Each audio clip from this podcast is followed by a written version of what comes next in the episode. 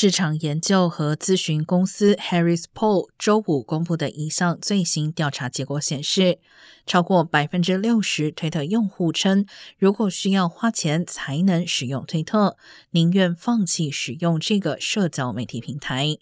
只有百分之三十六的参与者表示可能愿意付钱使用推特，其中千禧一代和更富有的人占大多数。不过，超过百分之七十五的推特用户认为他们支持马斯克收购该网站。